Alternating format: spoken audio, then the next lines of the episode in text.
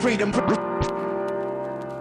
freedom, freedom over fame, free freedom over cycle stays the same. Welcome. First of all, welcome. This is Unsolicited Perspectives. I am your host, Bruce Anthony. Thank you for listening and watching wherever you get your podcasts and video podcasts. Subscribe, share, like, comment, and rate us. You can find us on Instagram, YouTube, and Twitch at unsolicited underscore perspectives, on Twitter and TikTok at unsolicited underscore PER. Watch us live every Thursday night, 7:30 p.m. Eastern on YouTube and Twitch. Our audience continues to grow with each and every episode, and I humbly thank you. On today's episode, I'll be interviewing Miss Marilyn Not Monroe, as she is known on social media. We're going to be talking about her life, her hobbies, sex work, and porn. But first things first. Hey there, podcast listeners. It's Bruce Anthony here, and welcome to another episode of Unsolicited Perspectives. Today, I want to talk to you about something that's been on my mind lately the importance of staying hydrated and taking care of ourselves. Whether it's prioritizing our health and wellness, or gearing up for festival seasons, or just gearing up for whatever season or time of year, there's one brand that's been my go to for all things hydration Liquid IV. Speaking of health and wellness, let's dive into how Liquid IV can fuel your well being. Imagine starting your day off right, feeling refreshed and energized. Liquid IV Hydration Multiplier is the missing piece in your daily routine. With just one stick, you get five essential vitamins and two times faster hydration than water alone. It's perfect for those early mornings, pre workout boosts, moments when you're just feeling run down, or even after a late night or long flights. I absolutely love how convenient Liquid IV is. The packaging makes it easy to bring with me wherever I go. And let me tell you, it's become a vital daily part of my routine. The flavors, let me tell you something, they're incredible. From refreshing sea berry and strawberry lemonade to classics like lemon lime and watermelon, there's a flavor for every preference. It's like a burst of hydration with a hint of deliciousness. Picture this one stick of liquid IV mixed in 16 ounces of water, hydrating you two times faster and more efficient than water alone. And with 12 mouth water and flavors, you'll never get bored with your hydration routine. Plus, Liquid IV is packed with five essential vitamins B3, B5, B6, B12, and of course, vitamin C. It's also made with premium ingredients, non GMO, free of gluten, dairy, and soy. This is hydration at its finest. But it doesn't stop there. Liquid IV believes that access to clean and abundant water is the foundation of a healthier world. That's why they partner with leading organizations finding innovative solutions to help communities protect both their water and their futures. It's incredible to know that Liquid IV has already donated over 39 million servings in 50 plus countries around the world. They truly walk the talk. Get 20% off when you go to liquidiv.com and use code unsolicited at checkout. That's 20% off anything you order when you shop Better Hydration today using promo code unsolicited at liquidiv.com. Remember, folks, taking care of ourselves should always be a priority. So why wait? Head over to liquidiv.com, pick your favorite flavors, and experience hydration like never before. Stay refreshed, stay hydrated and keep rocking those unsolicited perspectives.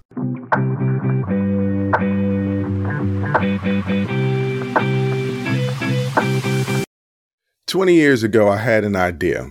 I had an idea to start an internet radio show, and how that came about was, uh, as some of you guys know, I used to own a piece of a professional wrestling company here in the DC area, and my partners one of my partners had an internet radio show and asked me to come on and talk about promote the, sh- the upcoming show that we were going to be doing. And I had a great time. And they even got me to express a little bit about my private life. And I had the idea of doing an internet radio show with my brother and my sister. Uh, because, uh, as you know, as you've met my sister, there's a lot of personality. And my brother has probably even more personality than both of us. So, 20 years I've been thinking about doing a show and through the past 20 years, it's evolved as tech technology has evolved. And what became an internet radio show uh, later on became an idea of a podcast. And I've been pushing around the idea of a podcast since the pandemic started. So over the last three years, and then finally, uh, last year, I did start a podcast. And the idea of the podcast, uh, going all the way back to the internet radio show, uh, was about creating a platform where I could share my perspectives because, as y'all know, I'm very opinionated uh, and they're unsolicited. Well, actually, I guess they're solicited no, it's unsolicited. Um, even though you're tuning into the show, it's unsolicited. Uh, my perspectives, you know, um, and then I went to engage in, impa- passionate conversations about a variety of things in life. You know, I was hanging out with my friend last night, and hanging out with two of my friends last night, and they were like, "Bruce, you always get into these philosophical conversations." And in my older age, these are the things that I've done, and I I, I find real joy in engaging in conversations where I can consistently learn and, and find out about new stuff. Uh, and that's where it the idea of the podcast came of interviewing people and, and kind of connecting with different people from all all different walks of life from all over the world. Uh, but like I said, it wasn't until last year that I finally decided to pull the trigger on the show, and it all came about because of this woman, Marilyn Not Monroe, that I was following on social media, she had such a fascinating life and she had so much energy. Um, and, and I'm drawn to people that have energy because they have fun in life and I want to have fun in life. And I was uh, following her on her Instagram and uh, seeing her personality and we became semi DM buddies. And I said, Hey, you know, you've the more I talked to her, the more I found out fascinating parts about her life. And I was like, hey, you know, if I had a podcast, would you come on for an interview? She was like, yeah, of course I would. That was all I needed. I went out and got the equipment that day. And 75 episodes later, along with multiple episodes on our Patreon page with Talk Straight Ish and After Hours Uncensored. So I would say it's probably well over uh, 130 total episodes uh, between Unsolicited Perspective Podcast and our episodes on Patreon. We finally got her in for the interview. Uh, it's been a year in the making. Not to put pressure on the actual interview. I think the interview is, is really good because she's just a, a really uh, entertaining person. You can find her on Instagram at Not Monroe uh, 2.0. If you have any trouble finding her, just go on our unsolicited perspective page and we follow her and she follows us. So you can follow her and on there is her link tree where you can find all of her information. Uh, you'll also be able to find our information on our website in our bio and in the description section of both the audio and video podcast to just follow i encourage you to follow her. She um, as you'll tell from this interview she has uh, a very gregarious personality. Uh, she's sweet she's kind uh, she's lived a very interesting life. And uh, like I said, this she is the person to really get me going as far as that final push that I needed to start the podcast. And you never know, this is a lesson in life. You never know how your actions affect people. By her simply saying yes, that's how this finally got started, right? Who knows if I would have started it by this point if she hadn't said yes. So when you're nice to people, when you compliment people on their outfit, or you say that's a really insightful thing that you said, you never know what that will do for their life. Something as simple as, hey, you look great today. You don't know that that person might have been working out hard and they might have been getting ready to quit because getting fit is a constant struggle and maybe they didn't think that they were changing their body but by you saying something that pushes them further forward to keep on working hard. It could be anything in life and this is a prime example of what marilyn did for me uh, to, to finally get this this podcast going. So i will say uh, for all those people that are listening and and when i said we're doing 75 episodes and i have to thank marilyn for it not only are we have people listening and watching us from all across the country, all over North America. We haven't got South America yet, but in Europe and Asia and Africa and Australia, we have listeners. So I want to thank all of you listeners out there, all of you people that's watching. I want to thank all the people that's helped me in the podcast. Uh, some benefactors that have that have helped uh, to get the equipment that we needed to continue on producing good content. I want to say thank you to my sister uh, for for doing the sibling happy hour and helping create uh, a different version of the show that I didn't even imagine was possible. And also thank you to Marilyn uh, for you know putting that battery in my back. But like I said to all my listeners and watchers out there, we will be talking about mature subjects. There'll be a lot more cussing on this episode than there ever is on on any of my other episodes. So if you're listening or you're watching around children, might not be uh, the most appropriate show for them. So I just want to give that disclaimer uh, before you guys listen and watch. But without further ado, here's my interview with Miss Marilyn, not Monroe.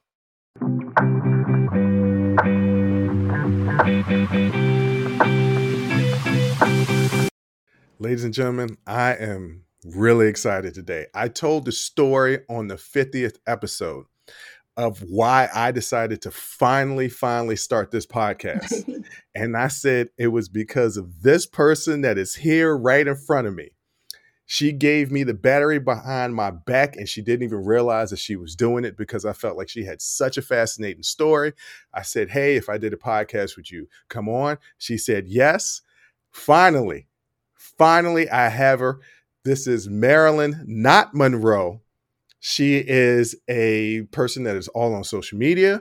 She's in the adult entertainment industry. She does a lot of things in her personal life and with her hobbies, with dogs and animals. And we're going to learn all about that. But first and foremost, Marilyn, I just want to say thank you, thank you, thank you for coming on the show. I'm really excited about this. Well, thank you for having me. Sorry it took me so long. I uh, I am just everywhere. That's okay. Hey, look, it's better late than never, right? Yes. And so I'm I'm excited to to get going. So I'm going to jump right into it. Can you tell me a little bit about your background? Uh, you know, where where were you born? You know, what's your family like, and all that good stuff. Um, I am French, uh, and I moved to the states when I was a kid. Um, I have just like my immediate family here, my mom and my grandma, pretty much. Um, and uh, like yeah that's really I mean, my maternal family i have brothers um, i'm very close knit to my family. Mm-hmm. uh, we do like i'm with them a lot. Okay. That's pretty much it um, but so we moved here and when i was eight seven eight it honestly depends on who you ask i don't really know my mom my grandma they have different stories um, and yeah i grew up here so i'm like I'm French.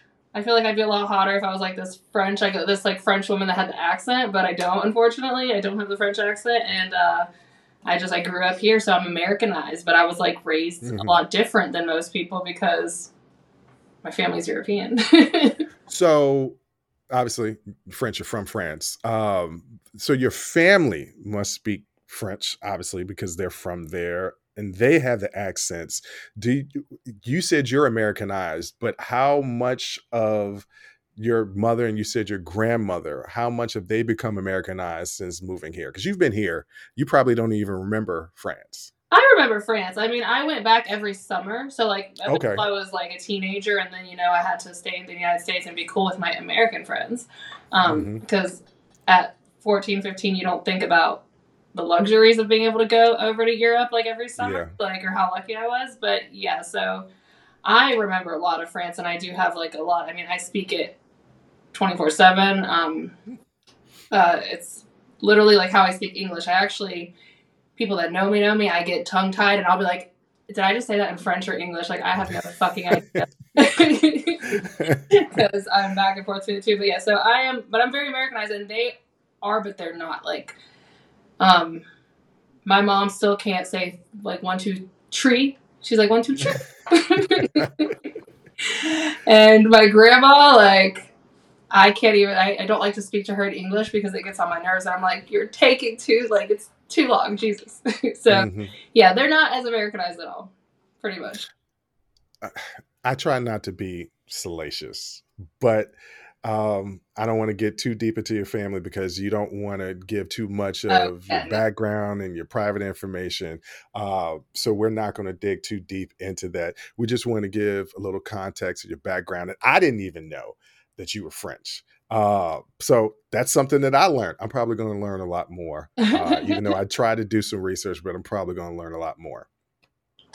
So yeah. let's let's talk about uh, growing up going back and forth between Europe and the summers, being here, what was it like growing up and being in high school and going to Europe during the summers, experiencing that life, and then coming back to the States, not really appreciating going to Europe, but just seeing the different cultures. What did you learn and pick up? Was did you see that America was a little bit more conservative and France was a little bit more progressive or did you not recognize that at all or was that not the case i know i just threw a lot at you so um, i mean honestly i had so much like social anxiety as a like kid here even though like i guess i hung out with like the cool kids like in france it was like i was so cool because I, I lived in America. I was like a little celebrity. Like, there's Marilyn, and she, you know, she lives in America during the year, and she comes here every summer.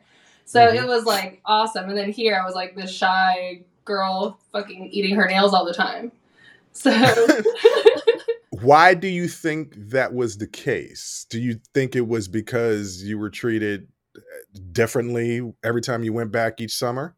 Um, I mean, well, I, I was a kid there, and I think here, the United States, it's like it's supposed to be. It's so cool back then. It was so cool to be from here, to live here. But like, I mean, it's very people are very judgmental, and it's like if you're different, they don't like that. And as kids, like they look at you weird, like you know. And it's mm-hmm. like I have an accent, like I don't speak like y'all, even though mm-hmm. like you know, I mean, we're all kids or whatever. I can still talk English, but I'm saying stuff differently, or I'm slower on my words, or I'm saying like. I mean, like I said, my mom, like one, two, tree. And it's like everybody mm-hmm. laughs at you. right. So it's growing up like that, I guess. So it's like people just, they don't understand what they don't know. And I was like, I was nervous, I guess, or not even nervous. I was embarrassed. I was embarrassed to not be mm. like every other white kid at my school. hmm. Did did that change as you got older? As you get out of elementary and you get into middle school and high school, did that change at all, or were you always? Because I'm looking at you now. You're this outgoing personality, and for everybody, if you follow her on TikTok, uh, on Instagram, you see this personality that's just comes through the screen. So I'm trying to figure out at what point that personality came out and you weren't shy anymore. Um, I mean, I guess in high, I don't know. Like, I feel like I was shy, but I wasn't in high school. My mom says I was a mean girl. I don't think that I really was. hold on, I think I was like on. normal. you know, I was. I just I tried to be this American. I tried to be something that I wasn't. That's just the reality of it. So like sometimes mm. I think mm. I wasn't. I would have been more. I probably was outspoken. Like you wouldn't have been able to tell that like inside I was like having a panic attack all the time. Mm. Um, and I feel like a lot of people can relate to that. We're all in our heads. We just don't want to be honest about it. Like, mm-hmm. and I mean, even all the time, anything I do, trust me, as outgoing as I might look, like I'm always in my damn head. well, I think, I, yeah, I think that's everybody. I, I remember interviewing uh, Rick Clemons. Matter of fact, it's a good thing that I remembered. I'm, he's, I'm going to be on his podcast this week. Uh, Rick Clemons is a is a coach, is a life coach, and he talked about uh, he came out later in life, and he talked about becoming your authentic self, where you're not in your head. And and I was like, yeah, that's I'm not even that yet. I try to be, but that's a constant evolution and growth process. So yeah, you might not be shy anymore as a kid but to still have those things when you're in your head that's an evolution i mean but but at the same time, you're not a shy little kid anymore. Yeah, no, no. I, I, I became bolder. I mean, I think at a certain age you stop giving a fuck. That's just the reality of it about a lot of stuff, and you're just like, whatever. okay, so after high school, what did you do? I uh, became a stripper. okay. Okay. Do did we call it a stripper? Do we call it an exotic dancer? What do we call well, it? hold on. First, I had a regular job. Like, let's be like, let's start. I did I did do regular work, but then I met strippers, and they're like, "You're cute. You should try." And I was like, "Nah, I'll never do that shit ever." Like, no. And then you know, I like moved out on my own, and I was like, "Shit, I need some money, like more money." Uh huh. So how and old were you? I was 18 the first time that I danced. Okay. Yeah. And what was the job that you were doing before that where they saw you and was like, because I'm thinking of the movie The Players Club where she was like in a shoe store and the girls was like, I mean, it's, honestly, it's pretty fucking much like that. So okay, so they just discovered you and was like, you should get this get this money. I was Had, actually still I was actually still in high school, like not even like yeah, so still in high school. I was 17. Um, and uh, it was like probably April, like before I like yeah before I turned 18 and um mm-hmm. they uh what was it? Breakfast restaurant. Middle of the night I was working the late night shift the graveyard shift on the Friday night. So like 4 a.m 5 a.m and they came wow. And they came in and said you be perfect Yes, and I was still like a little girl, and I was like, "This can't be real." Like I remember rushing back to the cook and being like, "Yo." so, so what goes through your head? Because at first you said, "There's no way that I'm not going to do this," and then you say, "Well, I'm trying to get some money. So, what was that switch that was on in your head to be like to go from no, I'm not going to do this to yeah, okay, let me give this a shot? Oh, I started I started partying. When I turned 18 and I like started going to clubs and all that kind of stuff, I was like, hold on, I go out and I drink and I fucking dance on top of bars. like and do what I did a wet t-shirt contest. I was like, I just did this shit and won like a couple hundred dollars. I'm like, why not? Okay, so all right. So were you adventurous before you turned 18 or was it I'm partying now. This is fun? Um I I worked a lot. So like mm-hmm. I had two jobs and I was in school. Uh You so- had hold on. You had you had two jobs in high school? Yes, and then yeah, yeah. Um I worked I had a little Mexican, like a keto, I worked at Qdoba's, um, a few shifts a week, and I also waitress at like this breakfast restaurant uh, every weekend. And yeah, so.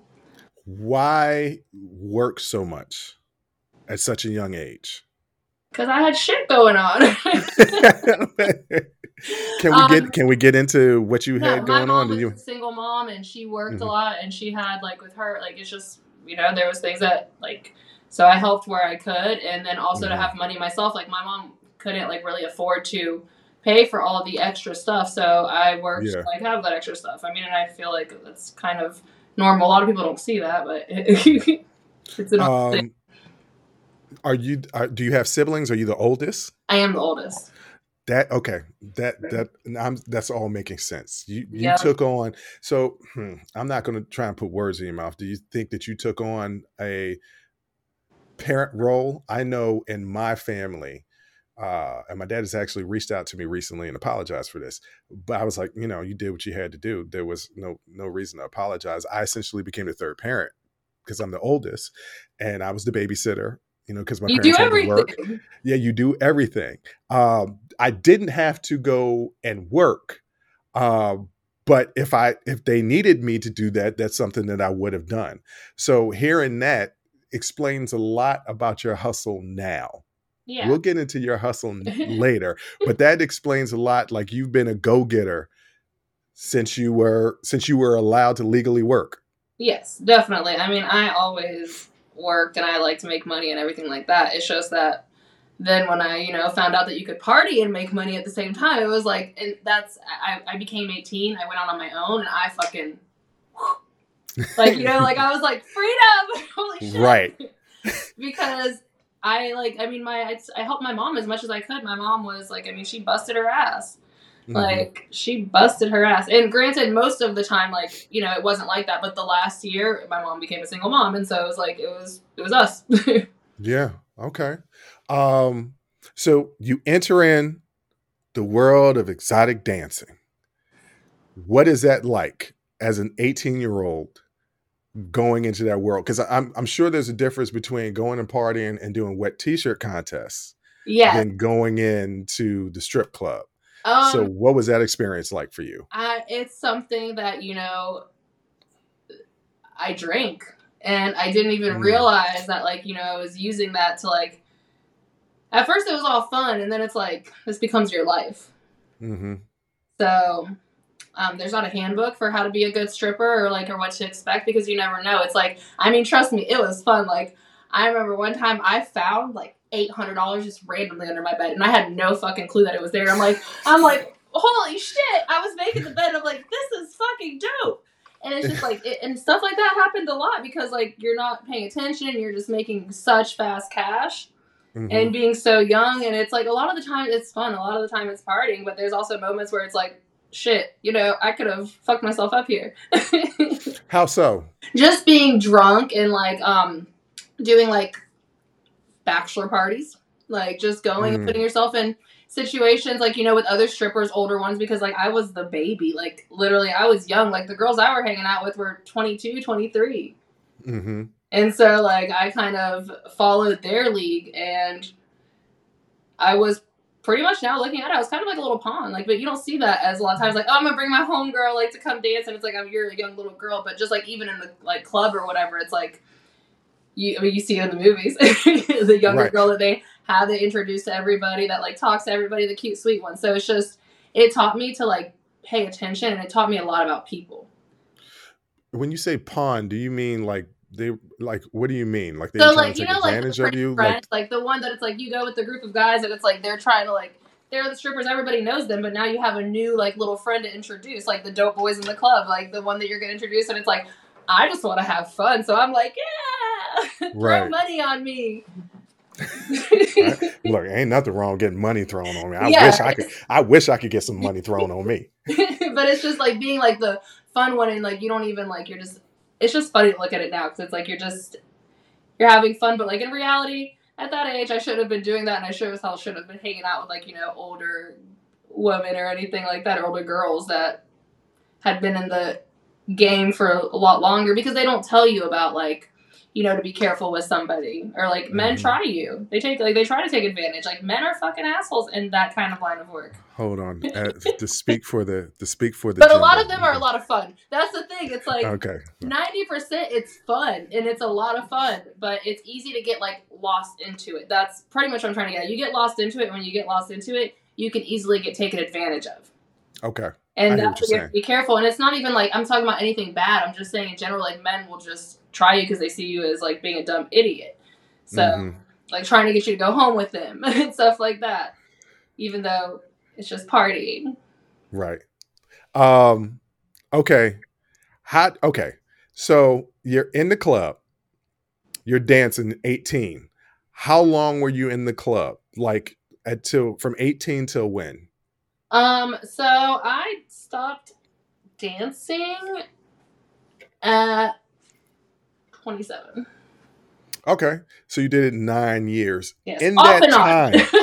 off and on. Okay. So what would you do? My my question was going to be you say you were making this fast cash.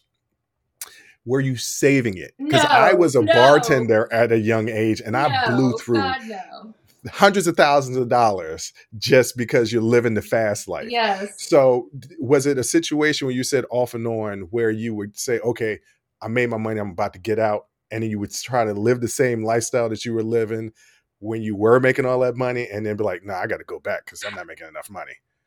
No, um, more like I mean, like I said, I my first like few years of stripping, I partied a lot. Um, I partied a lot like and it was just like it was a whole new world so you're partying you're having fun and that's the thing too i'm like the cute girl all the dope boys like i'm dating different older dope boys whatever like my world is whatever whatever whatever but i realize like i'm not living how i should be like living um, i'm drinking all the time whatever all that kind of stuff so i stopped i actually went back to my first job started waitressing again mm-hmm. um, and then I think one day I got fucked up with my friend, like, and we were like drinking and everything. I was like, I'm not going back to work. Like, why? Because she was still stripping. It was my roommate. She was still stripping, and it's like I'm watching her come back in with all this money, and I'm like, why the fuck am I going? Slaving away. right. And you're going to the club and like coming back with all this fucking money, and I'm not.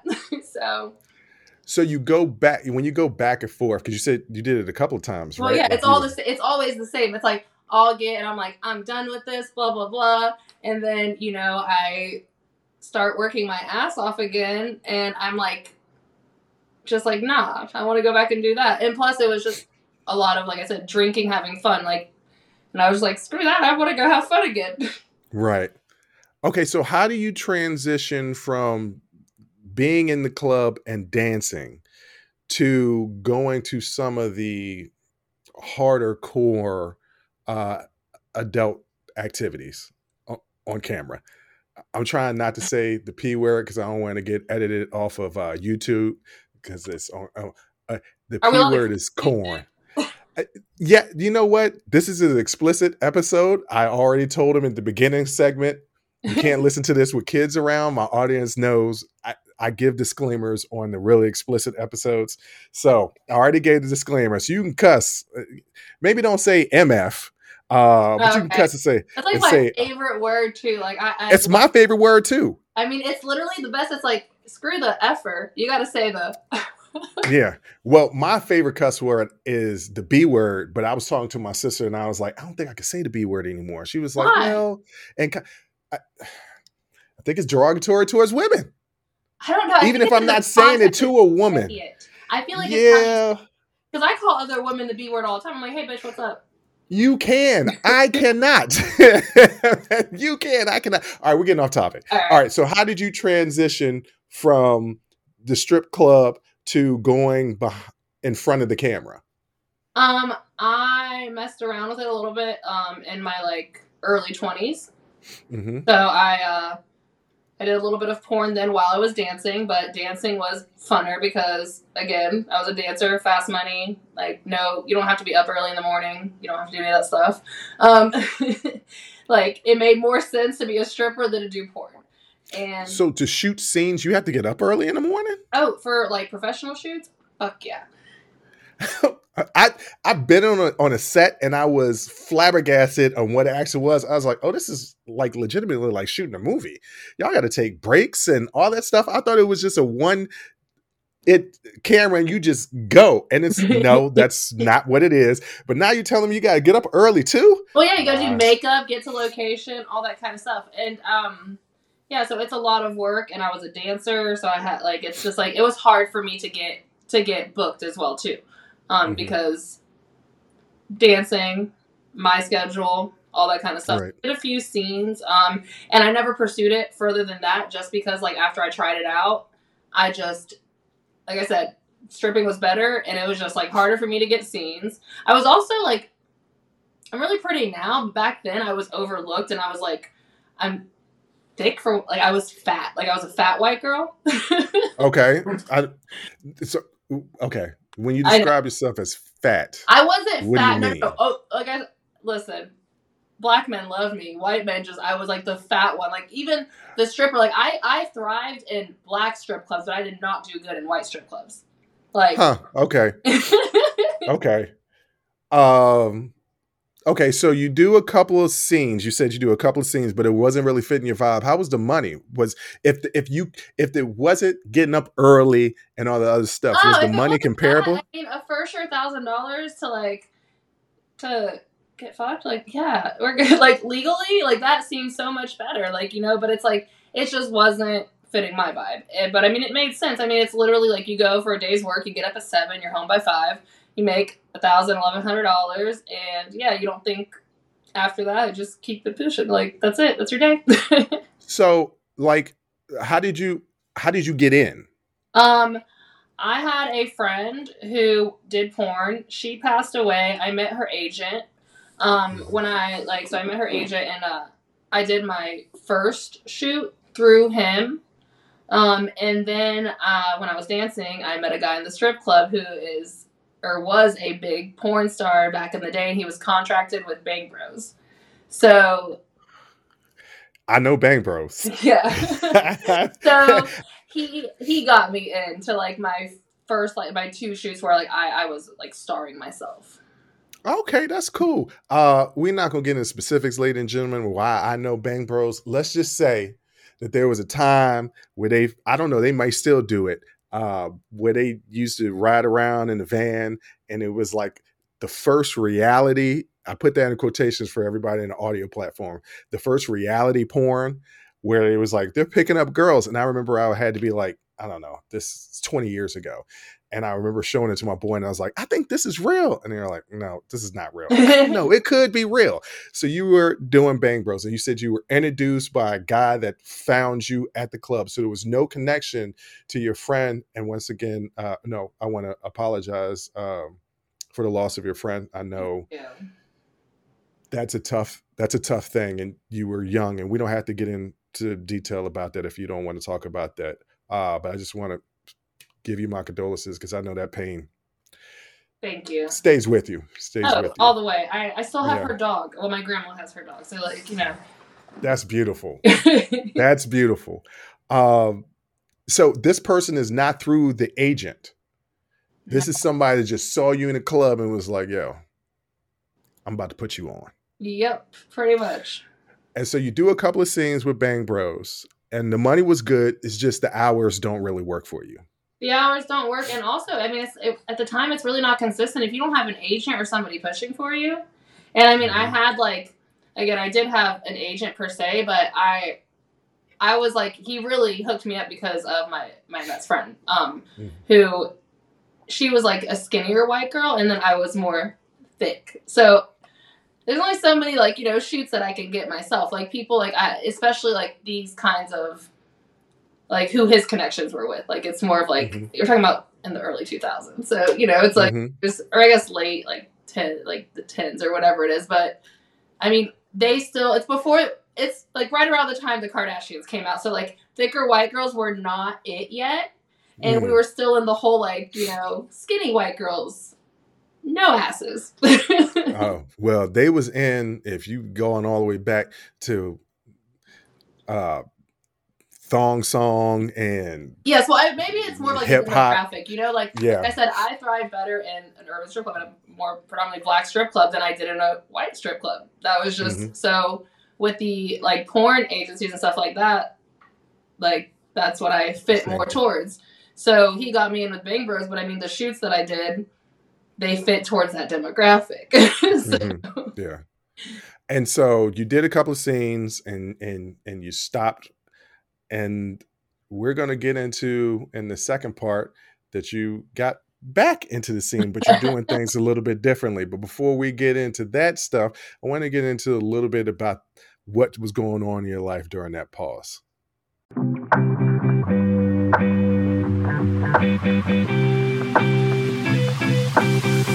All right, Marilyn, I want to take a pause on the porn.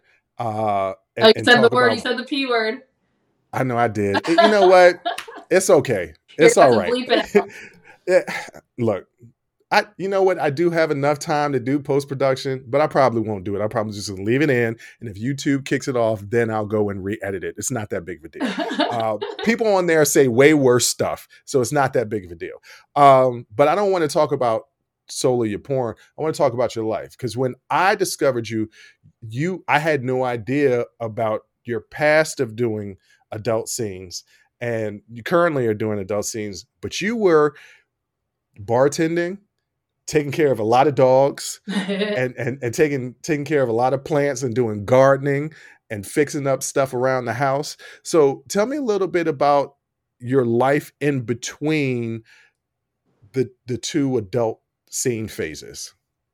All right. Well, you know, I relationships, uh, failed relationships, obviously. Um, but pretty much met a guy. He was a piece of shit. Uh, broke up with him. That was like around the time that I quit, like the all of that. And then I again I was working a regular job, I was serving, and I was doing like uh, working at a law office too. Um, and I started bartending. Uh, and like really enjoyed bartending, so I was like, yeah, this is this is what I want to do is be a bartender. And I uh, always I, I went to I went to culinary school too. So went to culinary school. See, these are the stuff that I want to talk about. See, when I said what happened and you left high school, that's the culinary school too. Like I don't just want to know about all the sex stuff. Yes, that's well, cool. I mean, I know... culinary school was around. I was that was like my last like two years of dancing. You know, like I just like I did okay. stuff. So, like I said, I would leave and I would come back. It was just, but mm-hmm. so then I, uh, all the way like I wanted, I was, I wanted probably to like I was thinking of having kids. You know, like everybody, you're getting at that age. Like I want to get married. I want to settle down. I want to have kids. Blah blah blah. Mm-hmm. All that shit. Um, so I get into a relationship. Uh, I'm bartending at this bar and then I get a job at this restaurant and I go there and I'm like cocktail waitressing and I'm making such good money. Like for for a single woman who's almost in her thirties, but I mean just cocktail waitressing, I was averaging like eighty K a year. So it was like fucking it was great. Okay. And yeah, I mean I'm working five days a week. Like it was and I, I loved it. Like I had the time of my life. Um, mm-hmm. just working, like all I did was work, but I loved it because it was good money and it was simple. Um, and uh, then I uh, I had issues with PCOS, so I was like in my relationship, and I started having a lot of hormonal issues. So I see that I see you post that a lot on your Instagram. I and, do. And then your Instagram stories. Can you explain to people what that is? Because you give a lot of informative information about that. So, um, polycystic ovarian syndrome, I'm honestly learning new shit every day, and it's like, it, uh, it's it never stops. Like it's always mm-hmm. something with it. Um, but for me, it's uh, it's pretty much like your. For me, my issue is insulin resistance, which causes like hormonal issues. Um, and uh, my testosterone to like rise. So when I was probably after I got my boobs done, I gained a lot of weight, and that's when my body started going like out of whack. So I had like hair mm. growing in places that it shouldn't have. Um, I was breaking out really bad. Uh, my feet were tingling all the time. Like I, I didn't know what the hell was wrong. You go on Google and like feet tingling all the time, and it was like signs of diabetes. I'm like, I'm not even that big. Like what the hell? I'm like 150 pounds. Like what the? How can I have diabetes? And uh, just a bunch of issues like um, high blood pressure, all kinds of stuff. Uh, so I don't really know how to describe it because it's just like it's if you have it, you have it. But it's about ovaries, cysts in your ovaries. Um, mm-hmm. Just a lot of shit. yeah, that it sounds like it. And yeah. once again, ladies and gentlemen, uh, all of Marilyn's social media accounts will be on uh, the, the, the description of the page will be on the website. Uh, I gave it to you in the first part, uh, the first segment. Follow her because she gives a lot of good information about this, and as well as just funny and does funny skits. Well. um, so I want to go back because there's a question because you said failed relationships, and I have that's all I have is failed relationships. Oh, Everybody oh, yeah, has failed obviously. relationships. How did did did your work working in the strip club and doing scenes have any impact on relationships at all? Yes, it had an impact on my self-worth and not um the men that I dated mm-hmm. love to throw that shit in my face and make me feel like I like, you know, like who's to want you? because you were a stripper, you did this. And it's like, or you know, you were in adult movies, like you're nothing. And I had, I had low self worth for myself. Like even though I knew that I was, I, I, pretty much blossomed. Like that's what I was getting at. Is that like even though I had PCOS and everything and all this kind of stuff, I was blossoming. Once I figured out that I had a hormonal issue, I got mm-hmm. healthy. I stopped mm-hmm. eating crap. I quit smoking cigarettes. Like I mean, I got my boobs done. I glow. I glowed up. mm, okay. And I. uh I stopped like allowing like I broke up with the guy that I was with, but we were still like we were stuck in a lease and um you know like just the shit that he would say and everything like that. I'm like, bro, I know that I'm better than this. Like I this is just this is not like this is not my life. Like this is not what the hell I'm gonna settle for. like mm-hmm. this is not it. And so I had like these plans. Um I was about to go back to school because I was dealing with a lot of stuff with my body. So I wanted to go back to school but do um, medical aesthetics because I like hmm. cleared up my skin, told you I had mm-hmm. hair growing out of place. Like, there's just shit was crazy. And I figured out like just by looking at women, I could be like, yo, you have hormonal issues.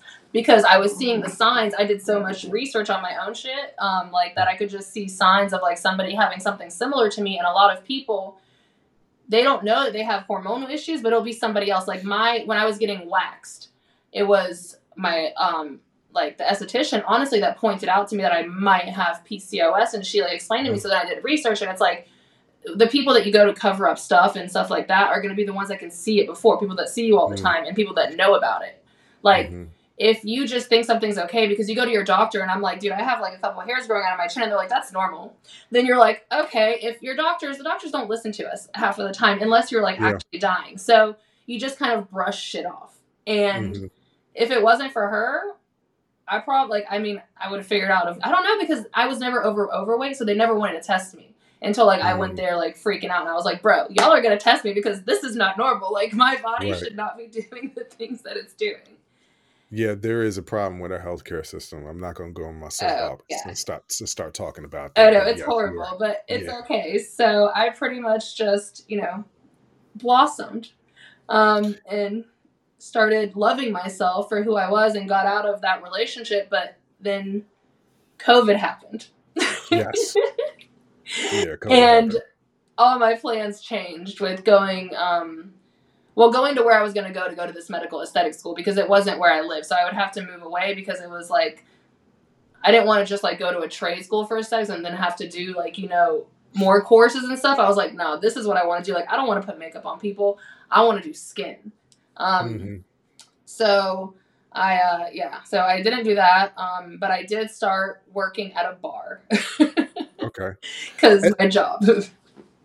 and the bar stayed open during COVID? Yes. Well, where I was working at cocktail serving. So I went from making all this money, but I was mm-hmm. in this mm-hmm. shitty relationship and I was paying pretty much like all the bills and all this kind of stuff. And like everything was predominantly like, I mean, I just, my money, even though I made it, it went away quickly. And the stuff that so I had, you you were in 100% of a toxic relationship. Not only yes. was he talking down to you at every chance he get, he wasn't even providing no funds. I mean, he like no, like we did split like the bills for the most part.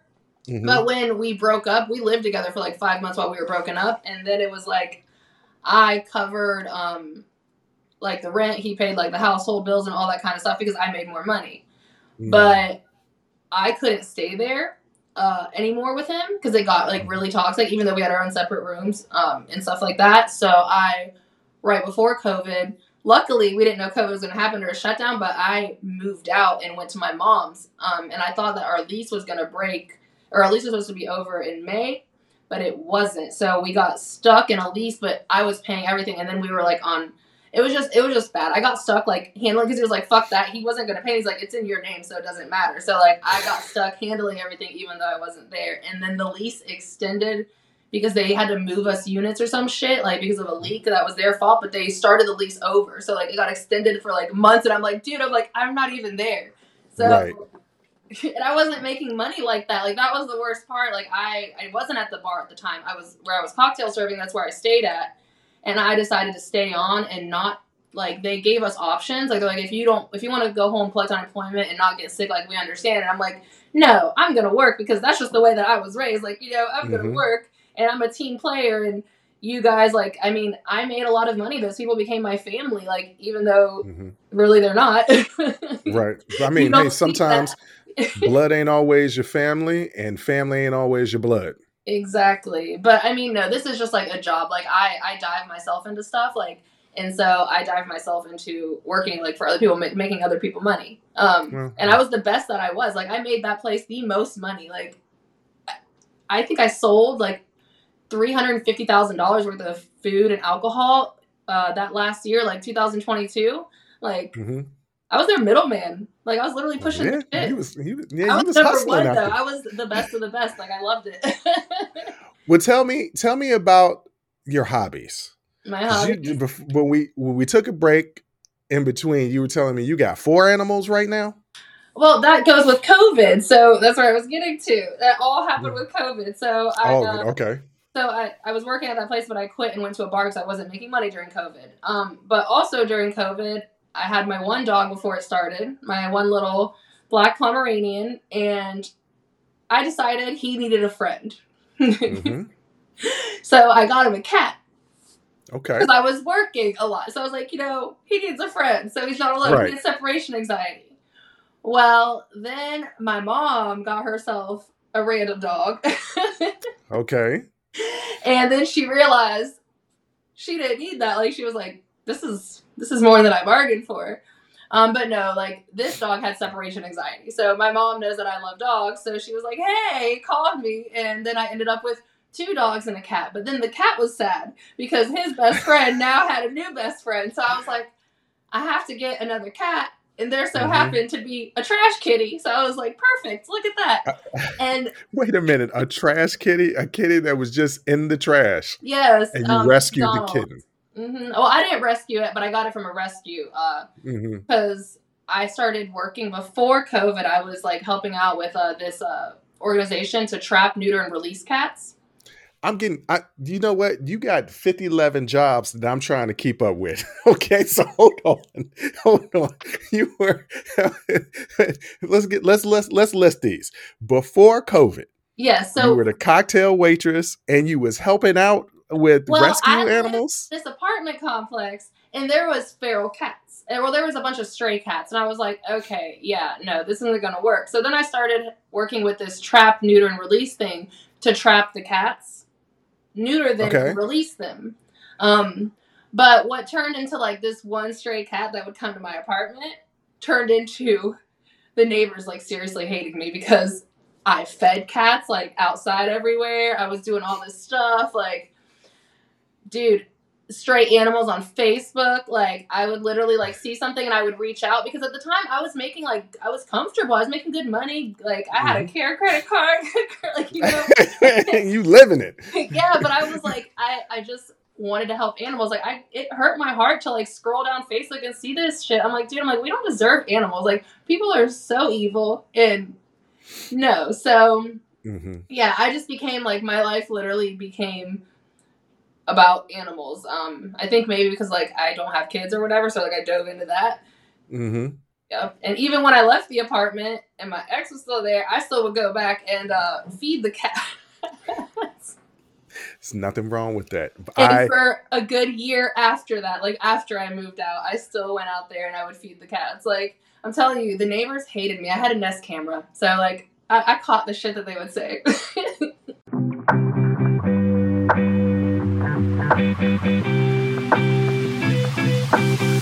So there you go, ladies and gentlemen. Once again, I forgot to mention this at the top of the hour. This is part one. This is a two-part series uh, for this interview with Miss Marilyn Monroe. Why would I not give her two parts when she's the catalyst of, of all of this? And and and just as we were talking, we just kept talking and talking and talking, and it was really an enjoyable conversation for me. So this is part one look out for part two that'll be next week. And and and once again i want to thank you for marilyn for opening up and talking about her incredible journey as she shared with us you know her french roots and her experiences growing up here in america and traveling back and forth between uh, france and america when she was growing up. Her uh, entrance into the entertainment industry, starting out as a stripper and then getting into porn and going back and forth between uh, getting out of uh, sex work and then back in sex work, her various activities, working for being a cocktail waitress, her various jobs. She's a hustler, y'all.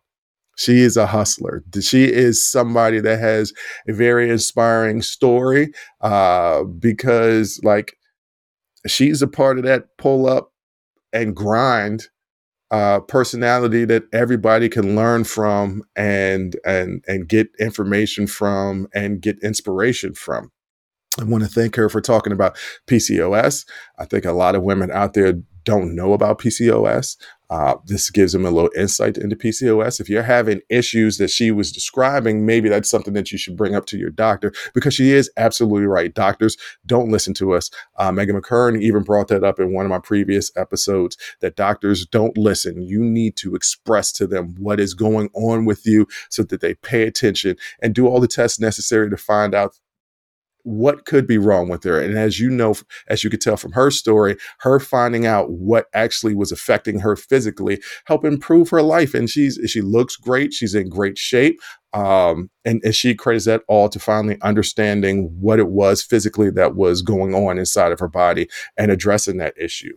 Um, talking about just the darker side of the sex industry. We're going to get into more of uh, what she's doing now and uh, how how she feels about the sex industry currently. Um, but you know just to give a little teaser you know she has more control over what's going on she's older she's wiser um, she's more knowledgeable um, so she'll give a little advice about people interested in entering the sex work industry entertainment uh, whether you're a stripper um, I don't like saying stripper. I say exotic dancer. Whether you're exotic dancer, or if you get into sex work, starting the OnlyFans, or if you go all the way into porn, uh, I think that that she gave some really really good advice. And um, everybody, thank you for listening. Thank you for watching.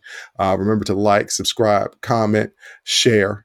Uh, whether you're listening to us through our audio podcast or if you're watching us on our YouTube channel, if you follow us on Instagram and on TikTok, and even a little bit of the stuff that we do on Twitter, once again, you can find her at Not Monroe 2.0 on Instagram.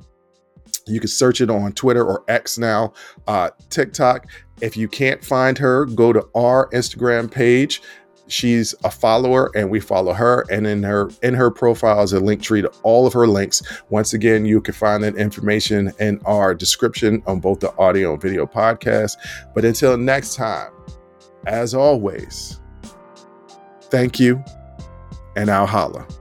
Thank you for listening to Unsolicited Perspectives with Bruce Anthony. Please subscribe, like, comment, share, and donate. Donations help us keep giving you this free content each and every week. Until next time, Audi 5000.